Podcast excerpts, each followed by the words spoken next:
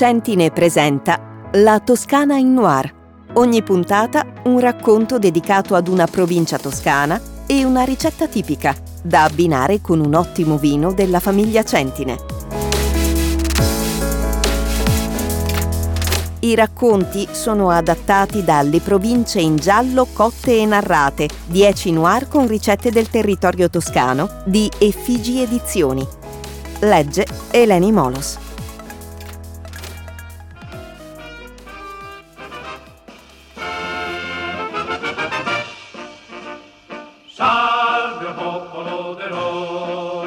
Livorno, Fronte del Porto, di Davide Gadda.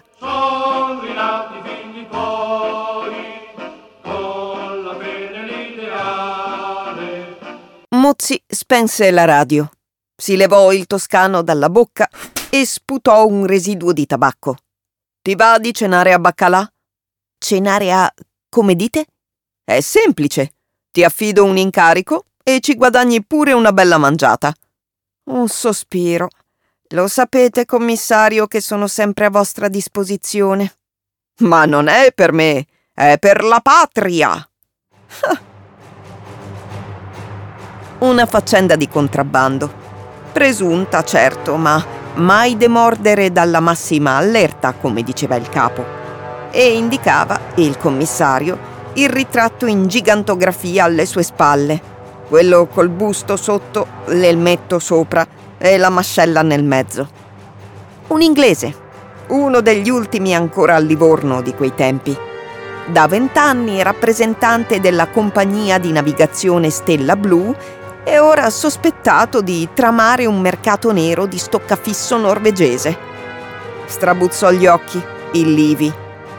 I nostri marinai pescano merluzzo nei mari del nord e lo portano qua, dove abbiamo il fior fiore degli stabilimenti che ne fanno stoccafisso. Tutto lavoro italiano, eh? Ma in giro c'è gente che no. Lo stoccafisso lo vuole norvegese. Oggi è arrivata una nave della Stella Blu e pare che il nostro signor Ross voglia accaparrarsi parte del carico per rivenderselo da sé, in barba ai dazi e agli interessi dell'economia nazionale. Chi l'aveva detto? Ah, voci! E stava a Livi verificare. Eh beh, avrebbe cenato al Falco Nero, alla Venezia, perché era lì che quelle voci suggerivano che il britannico avesse appuntamento col complice. Dici al cameriere che Amedeo ti ha consigliato il loro baccalà. Lui ti condurrà al tavolo vicino a dove siederà l'inglese. Provi ad ascoltare i loro discorsi se ci riesci, altrimenti mi basta che individui il commensale, gli stai alle calcagna e quando puoi riferisci. E l'inglese? Tu quello lo lasci perdere, già lo teniamo d'occhio e non si deve insospettire. Mm. Era una storiella senza senso. Se contrabbando doveva essere, perché non se ne occupava la finanza? O magari il controspionaggio? Stoccafisso dalla Norvegia. Caricato quando? Ormai c'era la guerra anche lassù, e stando ai titoloni del telegrafo, ai britannici le stavano suonando sode. Che dire poi del baccalà consigliato da Amedeo, come un codice da romanzo di spie. Una trattoria nuova e già rinomata, il Falco Nero. O meglio, lì una trattoria c'era anche prima, da chissà quanto, ma con tutt'altra gestione. Si chiamava Taverna di Levante e a detta di Vittorio ci facevano il migliore cussu cussu di Livorno. Era pure parecchio frequentata. Eh beh, prima delle leggi. Muzzi era nipote del barone Terragni, grande amico del fu Costanzo Ciano. Terragni figlio, nonché capitano di vascello Guido, girava per le ambasciate. In buona sostanza, chi c'era dietro Muzzi? Semplice, chi comandava, e non solo a Livorno. Il suo istinto pretendeva informazioni. Beh, bastava rivolgersi all'uomo giusto. Vieni con me, Cardillo. Il brigadiere lo ascoltò pazientemente, prendendo qualche appunto. Poi, a quell'ultima richiesta dell'Ivi, inarcò le sopracciglia e si guardò intorno, prima di avvicinarsi e replicare sottovoce: «Ispettore, ma, ma davvero non ne sapete niente?» I Terragni da qualche tempo acquisivano sottobanco negozi e immobili a prezzi stracciati, e il Falco Nero era uno di quelli. I- ispettore, vi sentite bene? Non annuì subito il Livi. La trattoria era vicina, ci giunse a piedi. A parte la nuova insegna e la sostituzione del cartello negozio ebraico con un più banale chiuso il lunedì, l'aspetto esteriore era tale e quale a quando vi era capitato l'ultima volta, poco più di un anno prima. Proprio allora entrarono due armadi. Uno indossava un impermeabile color crema, da cui spuntava un volto sfigurato da una vistosa cicatrice sulla guancia. L'altro aveva capelli biondi a spazzola, dritti come aghi di pino, e una giacca di cuoio nera. Si sedettero senza levarsi i soprabiti. Entrò un uomo corpulento, con baffoni rossicci e giacca scozzese, che rivolse al cameriere un sonoro «Buonasera! Voi sapete cosa voglio?» Il nuovo venuto parlava con accento straniero, britannico o giù di lì, e a voce alta. «Intendete lo stoccafisso?» «Correct!» ridacchiò puntando il dito contro il cameriere. «È, è domenica!» Strabuzzò gli occhi l'inglese, improvvisamente serio. «Questa domenica?» Il cameriere annuì. «Stasera baccalà?» Arrivò il baccalà. Ross aveva l'aria di chi apprezza parecchio, anche se stranamente non toccò il vino. I due in fondo trangugiarono spaghetti. L'inglese chiese il conto. «Quello di stasera e quelli vecchi. È stato un piacere!» Che gli aveva detto Muzzi? «Tu quello lo lasci perdere perché già lo teniamo d'occhio». Ma chi lo sorvegliava? I due all'angolo? Quelli restavano seduti e lanciavano rapide occhiate, però non fuori dalla finestra. Istinto. Quelli sorvegliavano lui, non l'inglese. A- avete un telefono?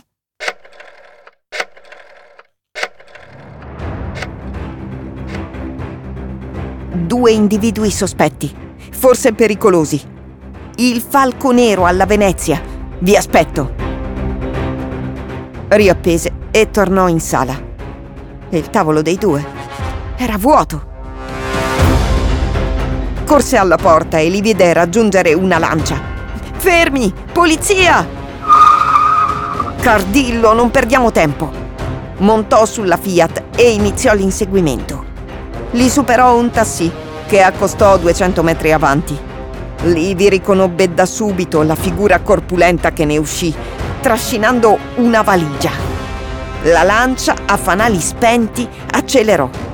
Ross riuscì appena a voltarsi, prima di essere investito in pieno. L'inglese rotolò sul cofano, la valigia sull'asfalto. La lancia sterzò, liberandosi del corpo, e poi inchiodò. Ne uscirono due spettri, uno chiaro e l'altro scuro. Lo scuro afferrò la valigia, il chiaro si chinò sul corpo a terra. Cardillo sparò. Il chiaro si piegò in avanti e la lancia allora partì a razzo. L'inglese e il chiaro rimasero immobili a terra. «Sono morti, ispettore!»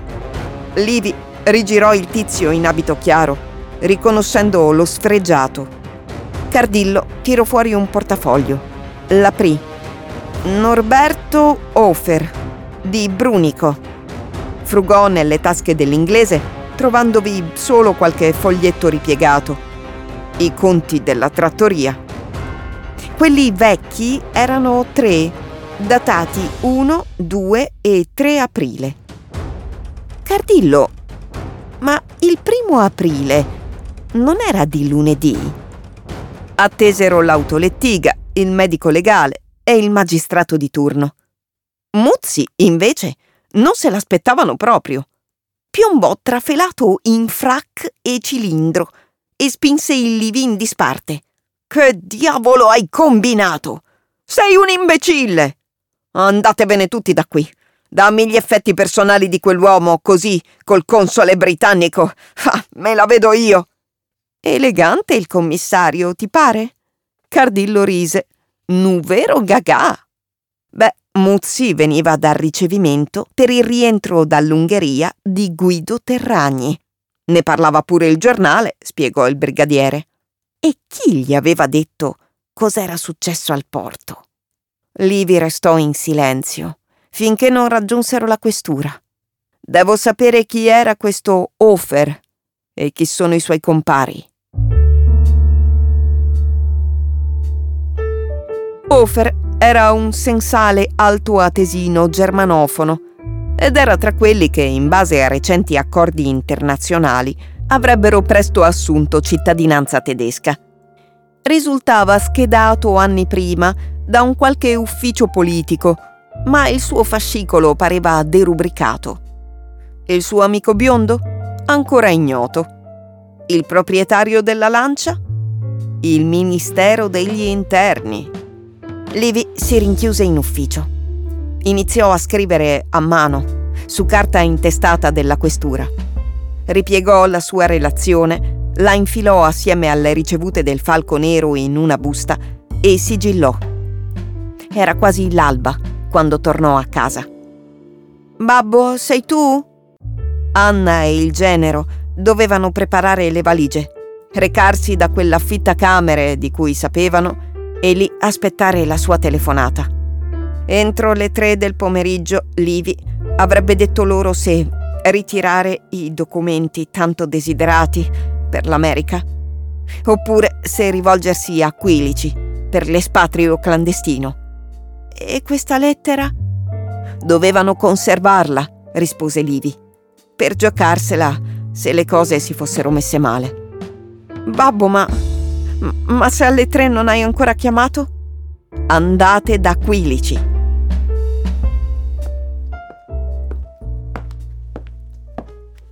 Gli occhi umidi, camminò fino alla fermata e attese il passaggio del filobus. Scese appena prima di Antignano. La villa dava direttamente sul mare. «Una questione della massima urgenza», disse alla domestica. Guido Terragni scese i gradini da gran signore, seppur in pantofole vestaglia, con l'aria di chi è vagamente infastidito.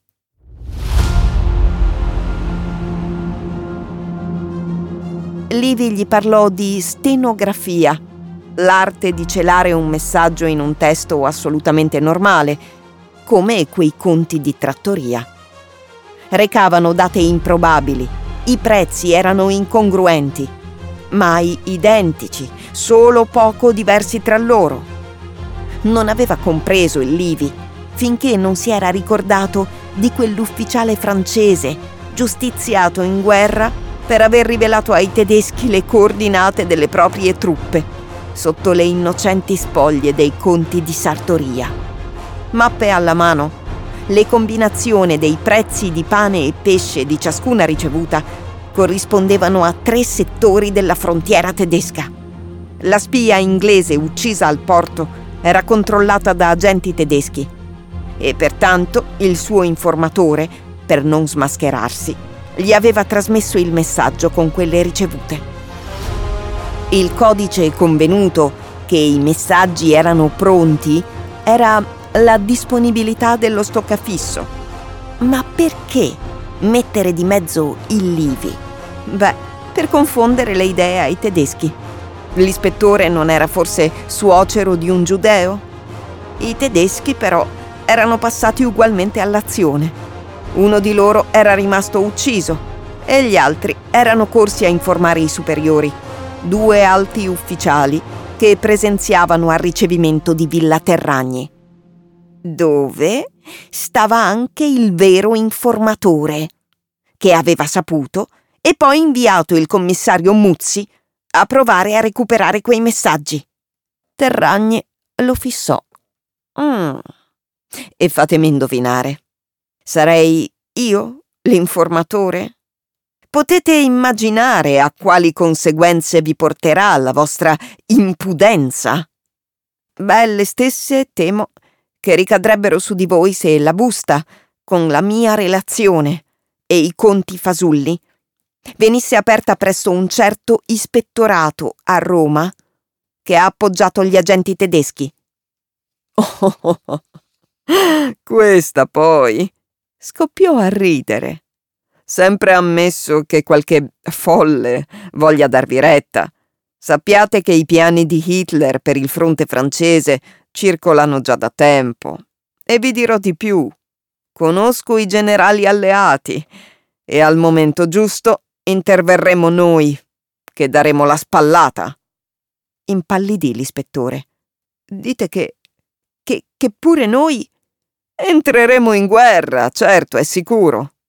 E ora mi spiegate perché mi sarei dovuto assumere un rischio simile? Un lampo fulminò il volto di Livi. Perché? Per esser certo di ritrovarsi, comunque vada a finire, sul carro del vincitore. Terragni si riaccese una sigaretta. Mm, a proposito di quel vostro rapporto, una certa autorizzazione all'espatrio potrebbe bloccarlo? Livi non avrebbe chiuso occhio per giorni interi. Seppe che Terragni era partito per Lisbona. Intanto i tedeschi avevano sfondato nelle Fiandre. La lettera dall'America arrivò a fine maggio. Avevano una stanza in affitto. Era una vita dura la loro, ma ma coltivavano una speranza. Provò una gran stretta al cuore, singhiozzò nei livi e infine pianse a dirotto, come solo saprebbe piangere un bambino.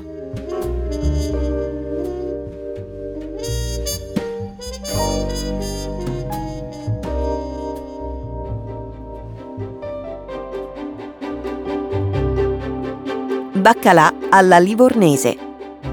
Ingredienti per quattro persone: ottocento grammi di baccalà ammollato, sei cucchiai d'olio, quattrocento grammi di pomodoro, aglio, prezzemolo, pepe, farina.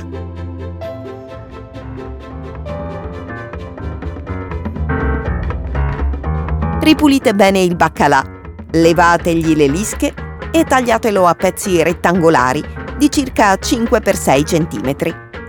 Lavatelo, strizzatelo e asciugatelo. Infarinatelo leggermente e fatelo dorare con l'olio in una teglia da portare in tavola. Quando sarà dorato da ambo le parti, versate il pomodoro e un bel pizzico di pepe nero. Fate cuocere per alcuni minuti e assaggiatelo. Solo in rari casi occorre un po' di sale. Cospargete con un battutino di aglio e prezzemolo e scuotete la teglia per farlo scendere nella salsa. Ancora un bollorino e in tavola!